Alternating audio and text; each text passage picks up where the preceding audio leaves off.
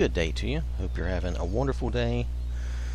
Um, I want to do another. This is another short, little, uh, just kind of scriptures and thought um, regarding like um, communion, the Lord's table, the Lord's Supper. So um, let me start here with these scriptures. This is in Leviticus, uh, Leviticus chapter 17, verse 11. For the life of the flesh is in the blood, and I have given it for you on the altar to make atonement for your souls. For it is the blood that makes atonement by the life. So, blood makes atonement because the life of the flesh is in the blood, so you're sacrificing a life, and that makes atonement. Now, we go to Hebrews, and this is chapter 9, verse 22. That's Hebrews 9:22. Indeed, under the law almost everything is purified with blood, and without the shedding of blood there is no forgiveness of sins. Now here, Paul is talking about um, the old sacrifices in the Old Testament and how what they had to do, you know, they had to go to the temple and uh, make their sacrifices to, you know, be to get forgiveness. Now, also in Hebrews, chapter 9, verse 14. Pardon me, a little dry. Okay, so Hebrews chapter 9, verse 14.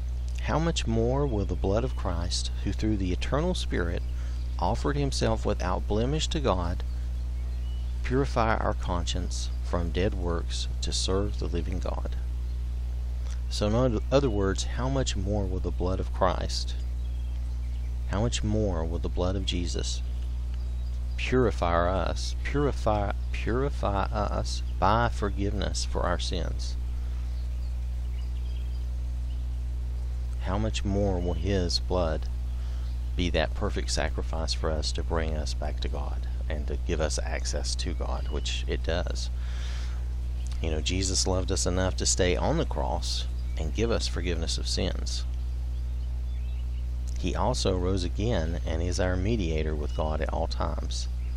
We can go to God in prayer because of Jesus our Lord. That is that's why we are able to go to God like we are. Otherwise, without Jesus, um, we would still be as Gentiles, which I would be one. We would just still be on the outside looking in. We would we would not have God. We would not, you know, be able to pray to God like we are. We would not have a Lord who understands and, and knows what we go through and, uh, you know, and really, you know, shows us God's mercy and grace and set that, that example for us. So that's just another thought, or I guess multiple thoughts, but just a little bit of something that uh, um, I had thought of as far as maybe being something to think about for like the, the Lord's Supper or communion. Um, that's how I used that um, uh, some time ago. I don't know. I don't always I, I don't always have everything dated, so I have it written but not necessarily dated. So thank you for listening. Um, hope you have a wonderful day and God bless you.